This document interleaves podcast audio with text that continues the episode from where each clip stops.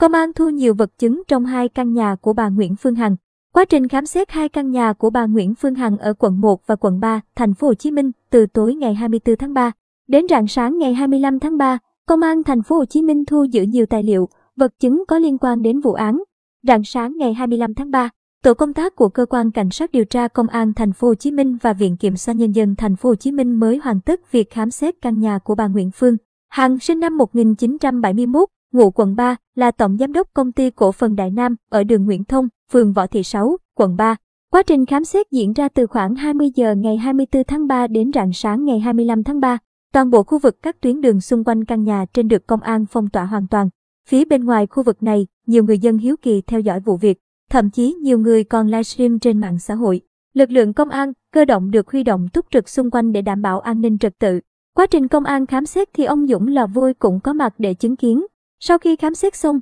công an thu giữ nhiều vật chứng có liên quan đến vụ án để phục vụ điều tra. Tuy nhiên, sau khi công an rời đi thì có khá đông người dân hiếu kỳ, YouTuber tập trung trước căn nhà này để livestream. Cũng trong tối ngày 24 tháng 3, tổ công tác khác của cơ quan cảnh sát điều tra công an thành phố Hồ Chí Minh cũng tiến hành khám xét căn nhà ở đường Ngô Đức Kế, phường Bến Nghé, quận 1. Căn nhà này chính là căn nhà mà bà Nguyễn Phương Hằng đăng ký thường trú. Như báo SGGPO đã thông tin, cơ quan cảnh sát điều tra công an thành phố Hồ Chí Minh thụ lý điều tra vụ án lợi dụng các quyền tự do dân chủ xâm phạm lợi ích của nhà nước, quyền, lợi ích hợp pháp của tổ chức, cá nhân theo quy định tại điều 331 Bộ luật hình sự xảy ra tại thành phố Hồ Chí Minh đối với bà Nguyễn Phương Hằng.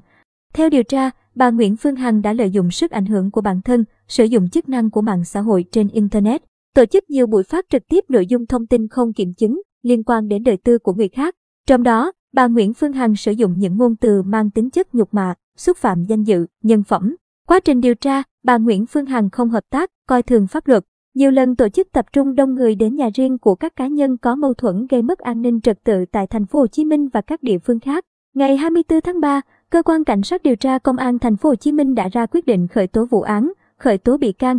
lệnh bắt bị can để tạm giam và lệnh khám xét đối với bà Nguyễn Phương Hằng về hành vi lợi dụng các quyền tự do dân chủ xâm phạm lợi ích của nhà nước, quyền, lợi ích hợp pháp của tổ chức, cá nhân, quy định tại điều 331 Bộ luật hình sự. Các quyết định và lệnh trên đã được Viện Kiểm sát Nhân dân Thành phố Hồ Chí Minh phê chuẩn.